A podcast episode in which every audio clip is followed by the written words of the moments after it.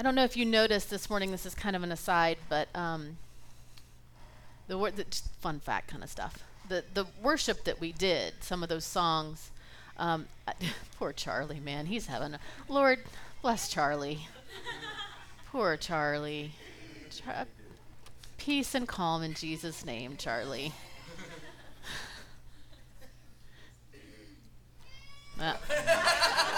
Almost teased you there. Um, that song, Through the Darkness, Lord, your name is still like honey on my lips, and there's nothing like your spirit, water to my soul. We love you, Charlie. Um, it's it's a song written many decades later from the song that we did actually I think two after Holy and Anointed One. I don't know if you guys noticed that, but Holy and Anointed One is the song. Um, you know, Lord, your word is a lamp to my feet, a light to my path, all that. I grew up like singing that song, you know, like in my little kids' Bible studies and Sunday school and all that. And it's, for me, it's such a song of that just reminds me of that early faith, you know, those those essentials of the faith of who Jesus is and what His Word is and what His Spirit is, and then like I don't remember when that song was written. It was probably written. Um, oh, I don't know if I was little. It was at least early 80s. I don't know, but by John Barnett. The guy who wrote Through the Darkness is a dear friend of John Barnett's. It's had a lot of life happen, and I just that song wrecks me how he refers back to that. Lord, your name is still like honey on my lips. Your spirit is still water to my soul. Your word is still a light for my path. And it's so I don't know. To me, that's just such a beautiful set of bookends like on a life of faith and just that ends me. So I just thought I'd share that with you guys. We kind of did them in the opposite order today. Um, my name is Leah Pavel. I am that other pastor that Josh referred to in his announcements this morning. Thanks for being here this morning on a kind of drizzly, icky, not very spring feeling day. Hopefully, we'll get that before too long. Uh, we're continuing this morning in this series that we've been doing called Everything on the Table. Uh, for those of you who are visiting with us or new to this, it's this idea, um, really kind of this impression that the Lord gave us a while back of how critical it is that we make the table of Jesus central to everything we do. Um, that we don't put church programming central, or we don't put like our theology central, or even like, you know, uh, fun stuff we do, or whatever it might be. That the most central important thing is this table that Jesus himself sets for us to come and feast. Because that's where we're going to find everything that we need. Not in church programming, not in the clubs we do, not in Bible studies we have. It's coming to his table that he sets. Because no table that we can set is really going to be sufficient. And so, very much echoing what Brant said this morning before communion, that what we want to invite you to is that just to meet with our Jesus at the table he sets and we try to be welcoming and hospitable and, and be a part of welcoming people to that table. But what we want to come to is what He has for us, not what church pastors or anything else have for us, because we're going to fall short. And so that's the series that we're in. And this morning, I want to talk to you about something I believe the Lord gave me for us today, um, and that is unbelief. And, and putting our unbelief on this table. That's the whole idea of this series is taking things that we maybe inadvertently, subconsciously have sort of taken off the table from Jesus' touch and from his, for trying to keep them to ourselves and say, Lord, I don't really want you to mess with that one. You know, that one's a little tender. But taking those things and saying, Lord, here it is, here's all of me on the table for you to do what you will with, because that's where the best is for us, right? When we take those things out and allow Him to touch them and speak to them and heal them and I want to just echo again what Bev said earlier. Um, we're going to talk about this a little in this sermon, but the, at the end today, I think that's really what our response is: is Lord, I'm coming to you for healing. Whatever kind of healing it looks like, whether it's physical or something else going on, um, we want this to be a place where you meet with Jesus and he changes those things. You know, we all have times where our faith is tested. And we're all going to have times where our faith kind of goes through a tempering process and it goes through the fire and it changes and it morphs. And there's things that we go through that we're confronted with, with difficulties or circumstances or challenges, where our beliefs are going to be shaken. And we're going to have to decide all over again what it is we really believe about who Jesus is and what he can do. And that's what we're talking about this morning. A lot of that's going to be deciding what we really believe his character is like.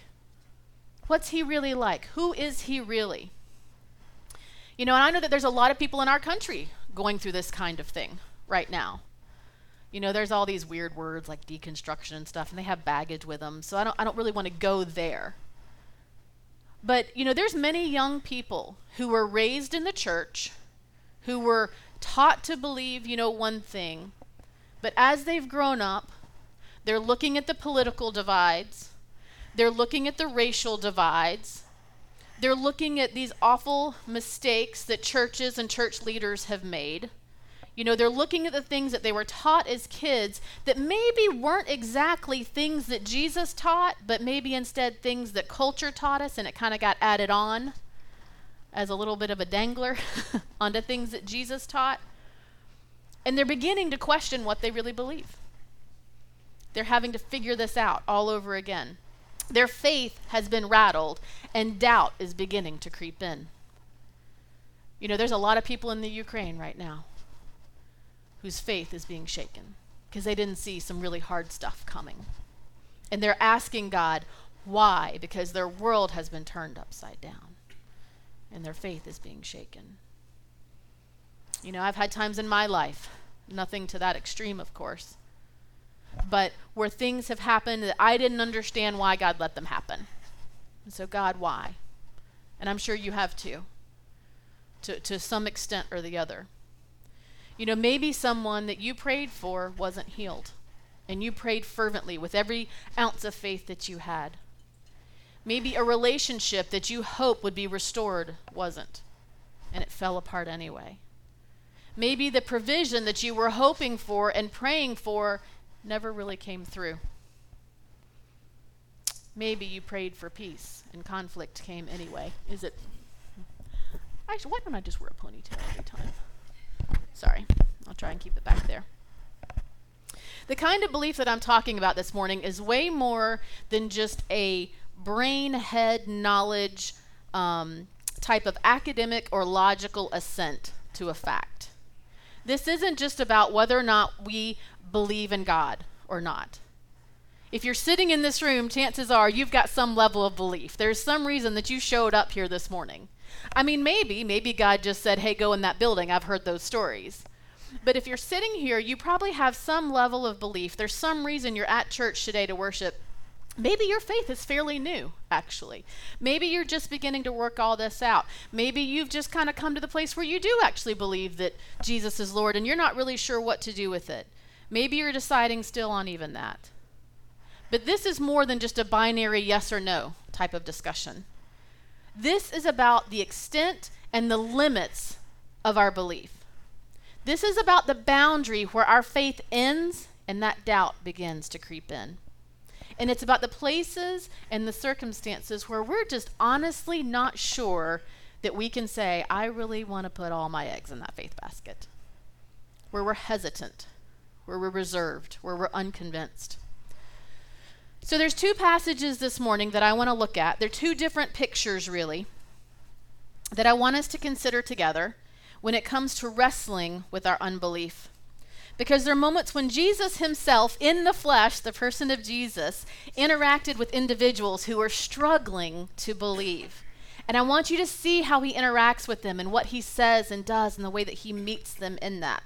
So we're going to start in Mark 9. If you want to get out your Bibles or your scrolly things and go there, um, I'm a I'm a paper kind of person. I like to to touch and feel and turn. If you're that kind and you don't have one, there's some on the back table back there. Um, you'll have the added benefit of reading the same version I am. Because I grabbed one of those and I'm in my 40s now. In my normal Bible, the print's starting to get a little small. I don't need glasses yet. I'm holding on. But it's just not the smartest for me to try to read from that one up here. So, Mark 9, and we're going to start in verse 14. The context of this is that Jesus has been away from the crowds up on what we call the Mount of Transfiguration, where this really crazy thing happens where he starts like glowing and getting sparkly, and Moses and Elijah show up, and Peter, James, and John are with him, and they're like, What is happening? This is really bizarre. Should we like build a tent for you, God? Like, what are we doing? Um, and he's been up there doing this whole thing, and that's a whole other series. Um, and they're coming down off this mountain together and where we pick up in verse 14 is Jesus, Peter, James, and John coming back into this scene that this passage is talking about. So we're going to read verses 14 through 29 together. When they came to the other disciples, so the rest of them that were still down in the crowd, not on the mountain, they saw a large crowd around them and the teachers of the law arguing with them.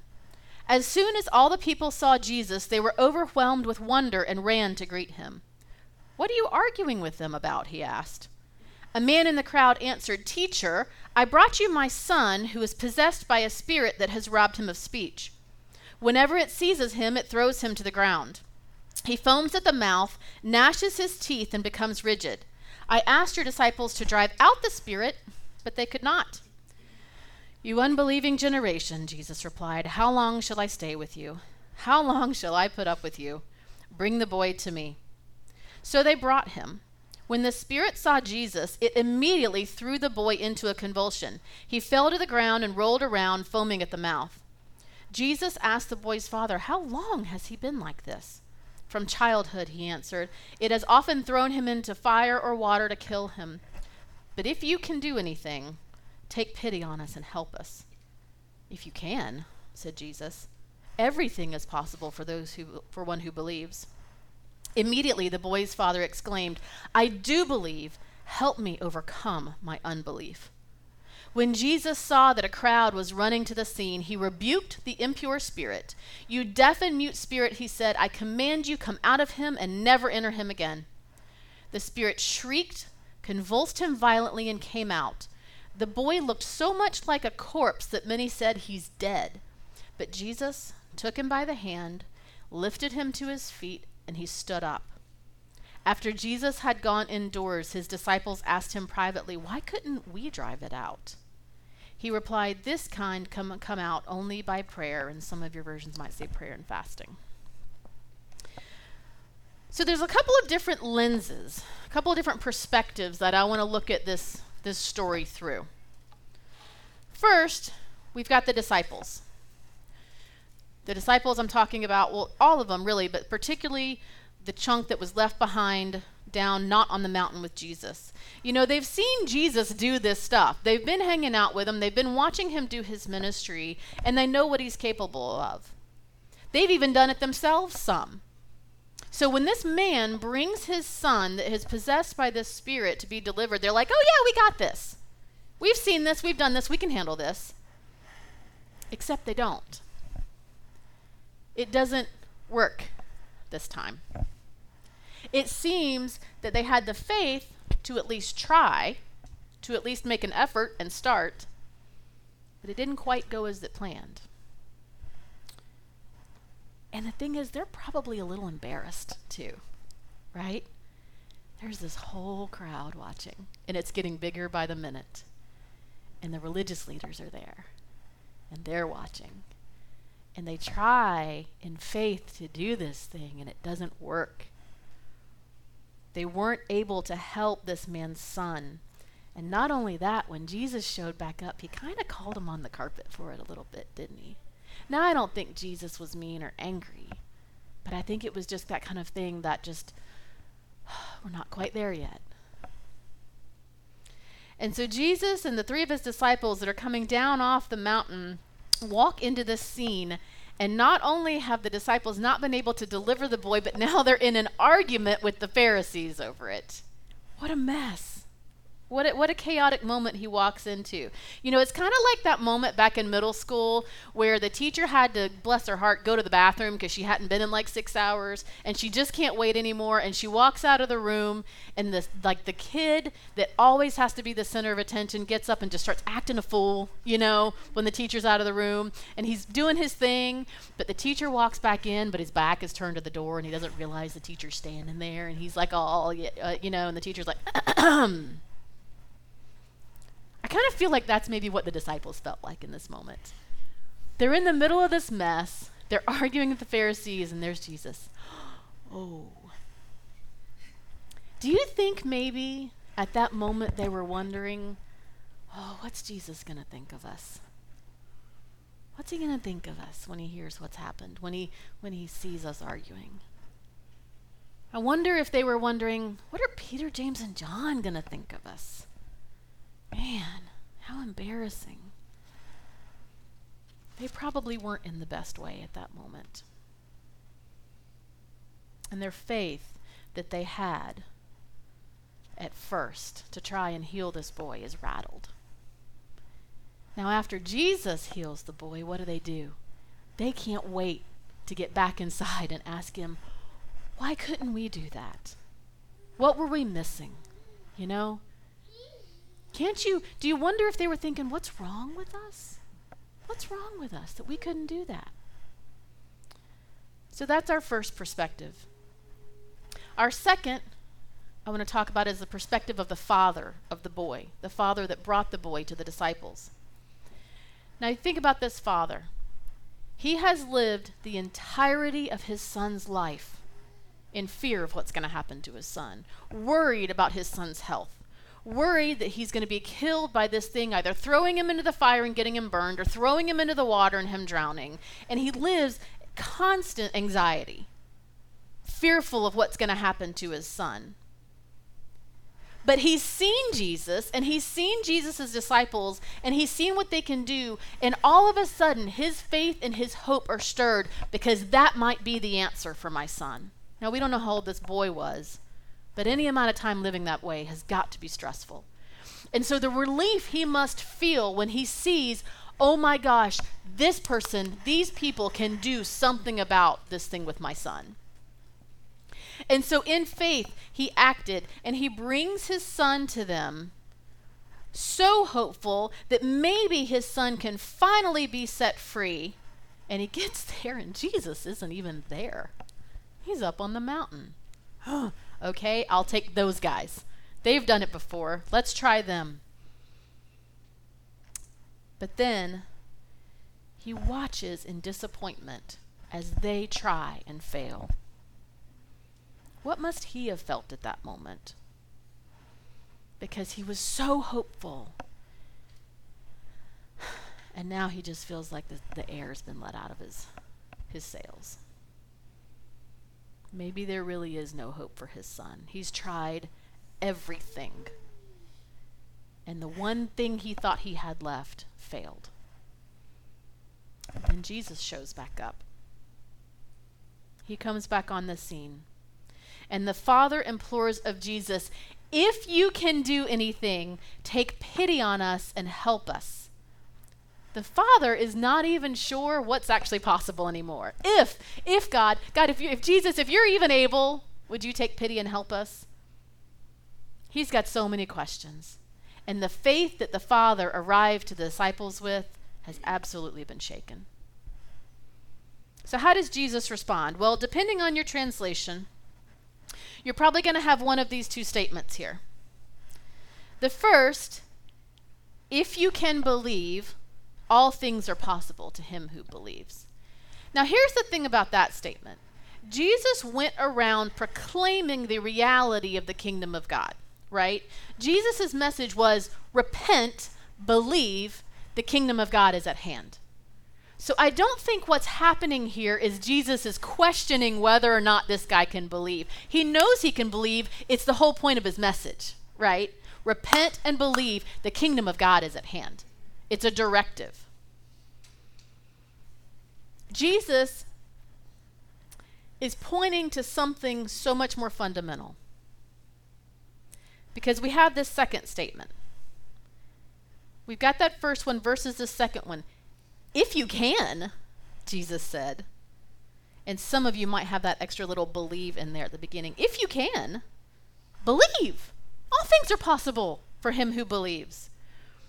It's almost like he's questioning not so much whether the Father has in his ability the faith to believe, whether Jesus has the actual ability to deliver his son or not. What he's really asking is, Do you know who I am? Do you not realize who I am? If you can? It's not a prideful, arrogant thing. It's, Don't you realize who I am? Forget what I can do, because if you know who I am, you know what I can do. Don't you see who I am? If you know who I am, if you believe in who I am, anything is possible. Jesus is pointing to a belief that is so much more fundamental, so much more central than just whether or not a miracle is possible in this moment. He's highlighting the importance of knowing who Jesus is. And it's at that moment, in that encounter with Jesus himself, where the Father is confronted with the identity of Jesus and he declares, I believe, help my unbelief. He is able to confess. Notice it's even without seeing his son healed. That's not even happened yet. But in the encounter with Jesus and seeing who Jesus is, he's able to say, I believe in who you are. Would you please help me in my unbelief for all the other stuff? That I just don't know is possible about what Jesus can actually do. And so I want you to consider a few questions. You know, I wonder as we walk out our own discipleship, do we sometimes find ourselves in a very similar situation where we not only doubt the works of God, but we begin to, again, maybe even subconsciously doubt the person of God? Who he really is, what his identity is. And I want you to consider whether maybe we doubt sometimes that things can change because they've just been that way for so long. Do we sometimes maybe doubt that God will heal because the last time we prayed or the last time someone else prayed for us, it didn't happen? Nothing changed. And what I want you to hear is that our doubts and our disbelief don't threaten God. He's okay with that. But I do believe he wants to settle it with us. Why? Because he wants us to live a full life. He has come that we can have life to the full. You know, we seem to have this idea that if I don't have enough faith, the kingdom of God is going to stall out and stagnate, and stuff's not going to happen, and it's going to grow weak, and it's all our fault.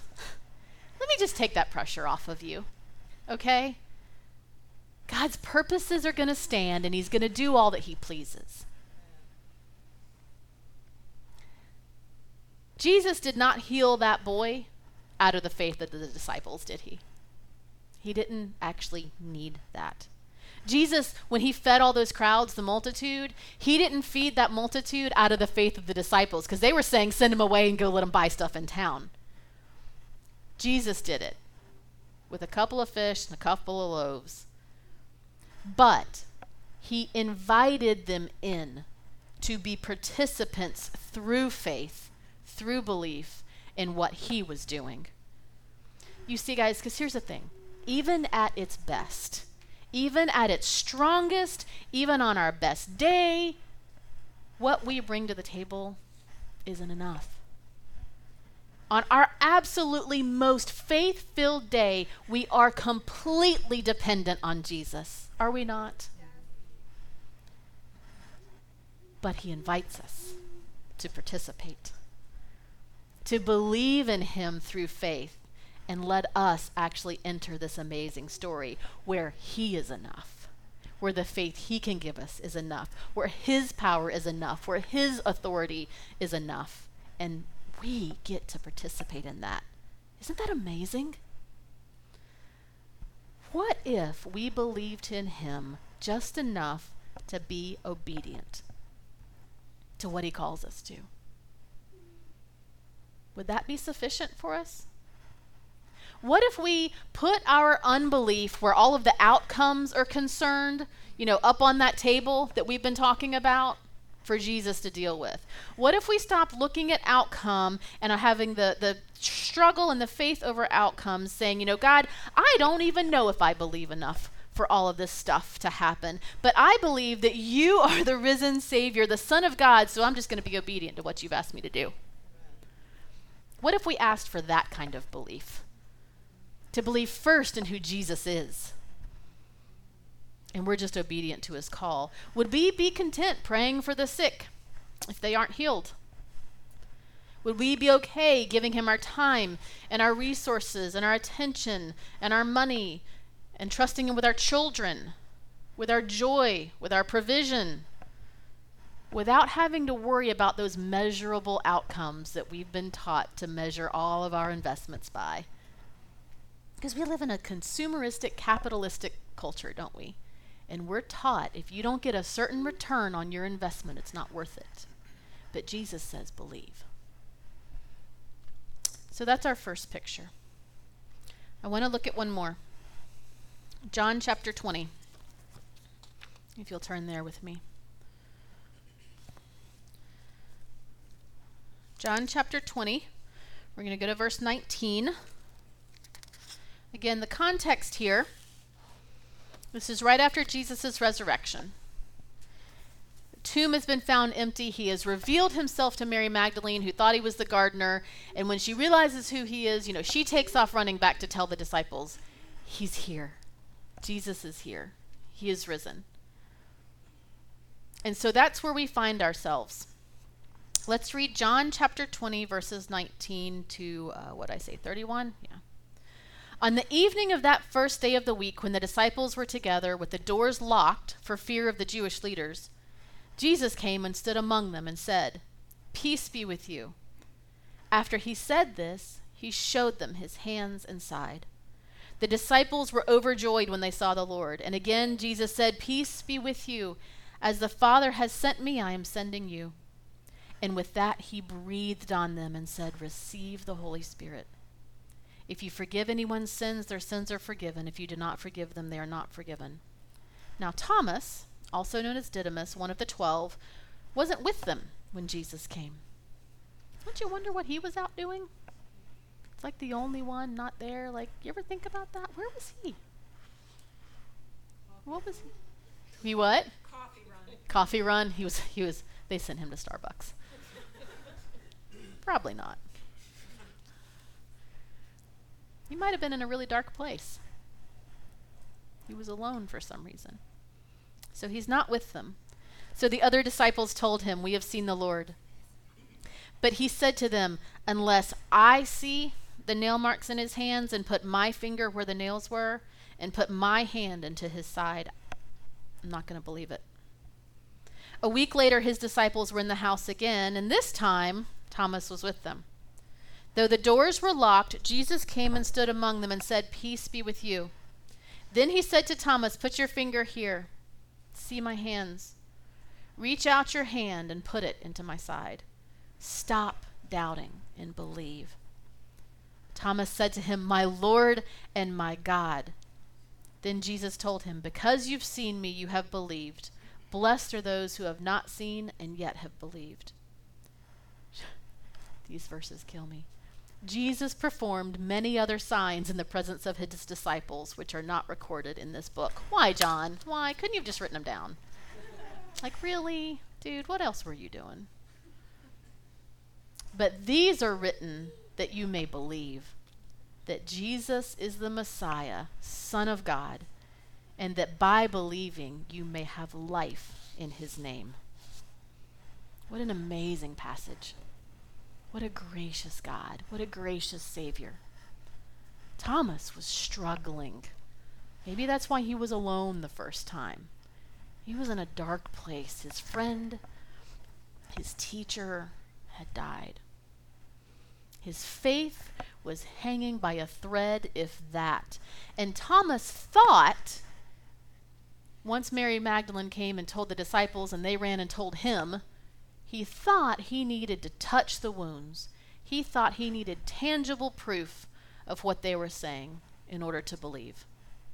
He thought he needed to actually put his fingers in the nail holes and put his hand in, in that spear hole in his side before he was going to believe anything.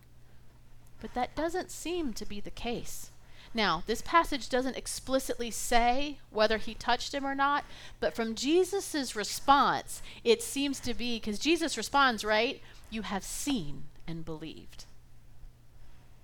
It seems that maybe all Thomas needed was to be close to Jesus again. He just needed to be in his presence.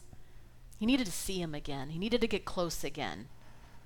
Because, guys, it is interaction with God in His presence that transforms all of our unbelief into faith. It's drawing near to Him.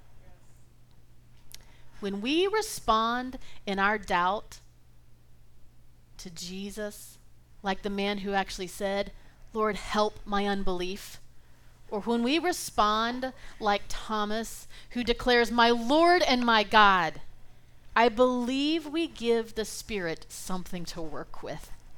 I believe we put whatever we have on that table and say, Here you go. Right? We give him a starting point. We give him our first steps. We give him just those few meager fish and loaves that we have, not really sure what it is he's going to do with them, if he's going to do anything at all. And we let him lead us in the next steps. We let him take us a little bit further and he takes it and he multiplies it and he does something with it. Some of you have been with Jesus, and some of you have seen really amazing things that have bolstered your faith healings, miracles, just provision like you never expected, and your faith is strong right now, and you're at a great place. You need to share those things with people who need to hear them. It is not yours to keep to yourself. You need to tell those stories and use that testimony. And you need to do like Mary Magdalene. You need to run and the disciples and say, Thomas, look, Jesus is here. And you need to tell those stories because you have those stories to let them be a witness to others. But if that's not where you're at, and if the only faith that you can muster right now is to say, Jesus, I believe you are the risen Lord, that's all I've got, then start there. That's okay. Lay that on the table. Put that out there. Allow Him to work on that. Allow Him to bless that. Allow Him to grow that seed into a harvest. And don't write it off thinking it's not enough to make a difference. Remember the little boy's lunch. How many did it feed? Thousands. He never thought it'd be enough. Just offer to him what you have, whatever you have offer it to Him, even if it seems too little or too insufficient or insignificant. Because He's the one who brings the increase. So the question is what is it that you have belief for? What do you have? Do you have just enough belief to show up with your kid who needs a touch from Jesus and say, Here he is? I need you to touch him? You know, it's enough for him to start and do something with and it's enough for him to use as a starting point to bring you into more. But there's a really important point here that I think we get from Thomas.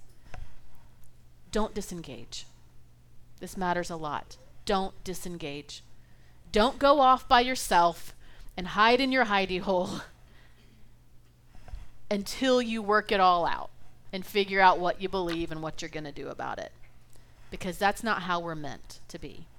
We are meant to be in the context of community and God's presence because that's where all this stuff changes. It was the other disciples that came to find Thomas and tell him about this and pull it, say, dude, come be with us next time. You know, next time we get together, come be with us. Don't be alone. Come be with us and see with us. And it was in that context that Thomas encountered Jesus, in the context of his community.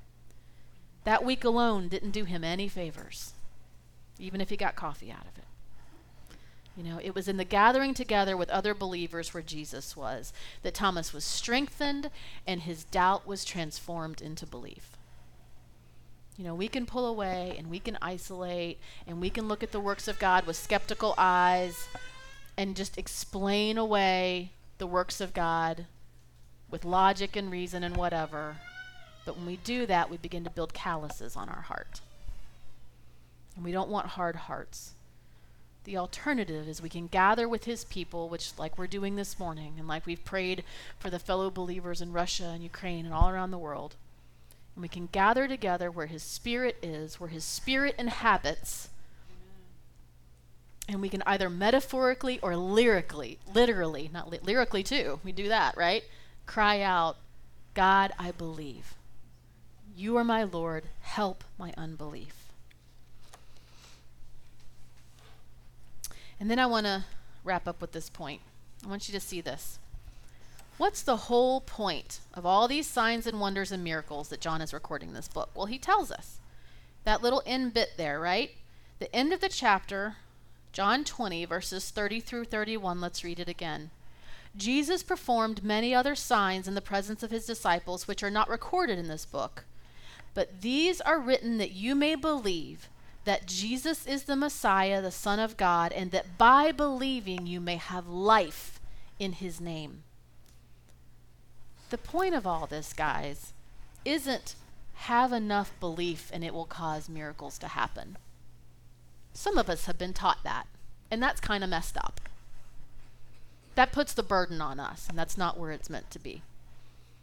The point isn't have enough belief and it will cause miracles to happen. These miracles have belief as their purpose, not their cause. Do you see that? The point of the miracles is for belief to happen or to continue happening. The miracles give us belief in Jesus, and it's the belief in Jesus that gives us life believing in healing, believing in miracles, believing in incredible signs and wonders, believing that God can and does speak to you, believing that He's going to use you and your hands and all the resources you have to do His work. These are all really important, really good, and true things. But they're all secondary to the main thing, which is believing in Jesus, that He is the risen Son of God sent by the Father. That's first. And it's out of that that everything else flows. Okay? So, what do we do?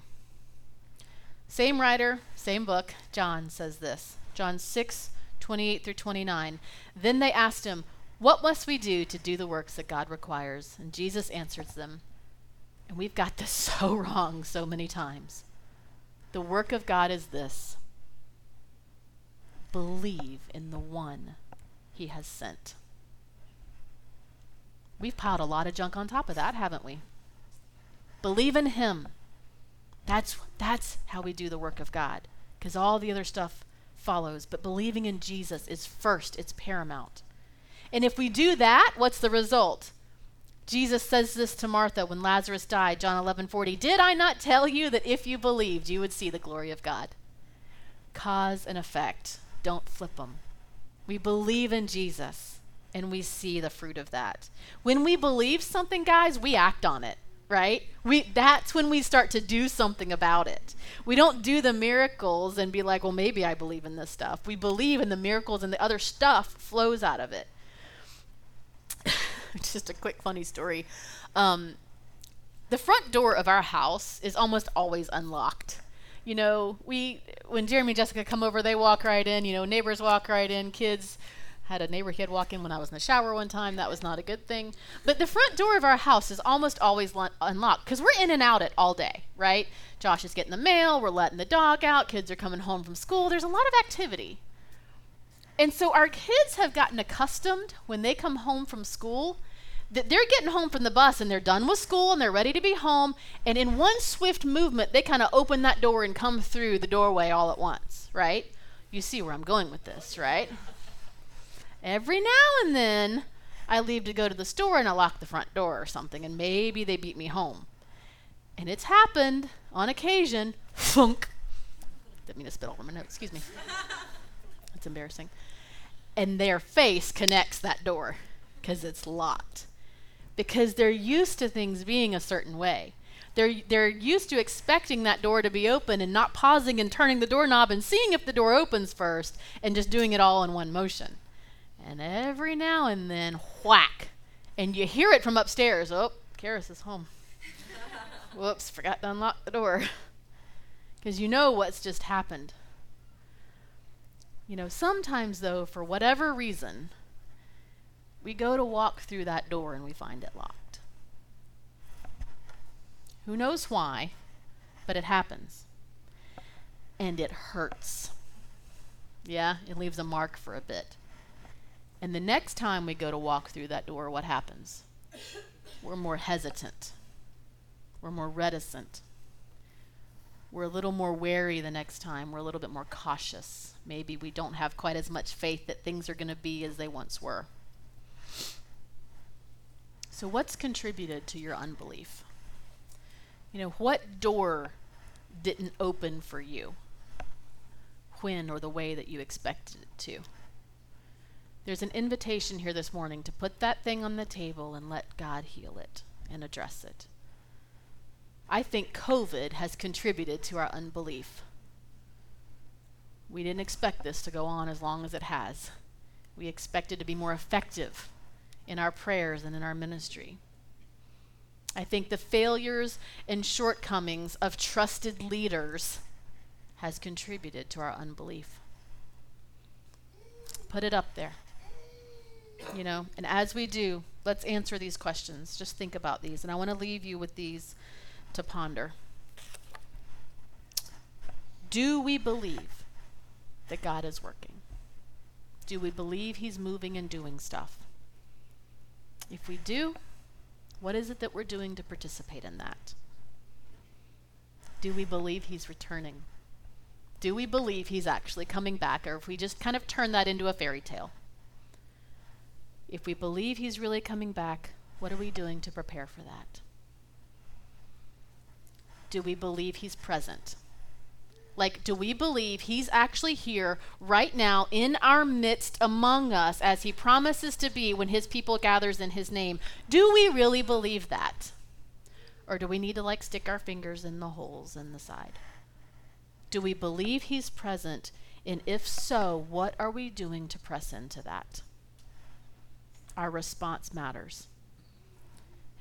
And I just want to challenge you that if you don't really have an answer for those second pieces of those questions, maybe we need to evaluate how much we really believe in the first part of the question. Because we act on what we believe, whether we mean to or not. Our belief determines our actions. The good news is that we can start that right now today here. We can answer these questions, we can wrestle with them, and we can respond in kind. If you need to take that first step where you just say, I believe Jesus, you are the risen Son of God, that's all I've got. Like if you've never said that before, you need to start there. That's step one. And we want to pray with you. If you want to say yes to Jesus for salvation, to enter his kingdom, today is the day. You can't go anywhere without that. That's first. And so if you need to take that first step, we're here to pray with you and to walk you through that. And He will meet you there. He will meet you on whatever stage of the journey you're on. For some of us, we need to extend our faith outward a little bit more from that point. Not only from who Jesus is, but what he can do. To say, Jesus, I believe in you. I've believed in you for a long time but I'm struggling with the other stuff of what you can do. What you can do in my life, what you can do in the conflict around the world, what you can do in my kids' lives, what you can do in the struggles I'm having. And He wants to invite you into that. So I believe our ministry times are a direct reflection of our answers to these questions. And if I can be a little honest, they've been a little anemic lately. I'm a pastor. I'm allowed to say that, right? Do we come and ask for prayer? If we do, it's a sign we believe that God works through other people in the laying on of hands, in prayer, in words of knowledge, in prophecy, in whatever, and we believe He's going to meet us and say and do something. If we stay in our seats when we're struggling and yet we have need, it speaks to an unbelief that God doesn't care and He's not going to do anything about it. So I just want to challenge you this morning. whatever your area of unbelief, whatever your area of need is, that you do something about it. Just like Bev said, if you need healing, physical healing, please come get prayer. If you need provision, please come get prayer. If you just need to say, God, I just help me with my unbelief, please come get prayer. And if you're not getting prayer, please come give prayer. Because that's another part of belief, right? When we know, it, it, like, do we really believe the Spirit of God works through us? Then if so, let's get up and lay our hands on somebody and pray for them, okay? We don't have to have it all right. It's not ours anyway, it's His provision, like we talked about earlier, right? So let's do that. Um, Jessica, if you want to come in, she'll she'll give us kind of a a worship. Oh, you know, all this is in the context of worship, right? So that's what we do. We do this in the context of worship, but we don't stay in our seats. Can you guys do me a favor and just stand up? Because here's the thing that like overcomes the first obstacle, right? If we just stand up, like we're we're, it's a lot easier to start taking steps if we're already standing. So there's empty seats in the front row. Um, it's hard to know that you need prayer if you just stand there and like expect us to have like ESP. So I want to invite you to come up. We've got elders and leaders in this room, teach, you know, the folks who teach and lead. Someone will come pray with you. Please don't sit down and leave until they do. But please don't leave without asking first. Holy Spirit, come. God, where we struggle in our belief, Lord, we believe you are Lord, Son of God, risen Savior, died on the cross and rose again, filled your body with your Spirit. Help our unbelief. Help us where we've grown stale and stagnant, where we just aren't sure if you're going to heal, where we're not sure if you're going to bless others through our prayers and our hands, where we're just not sure if you're going to show up. God, make us like Thomas, who said, All right, I'll show up with you and we'll see what happens. Lord, would you meet us there?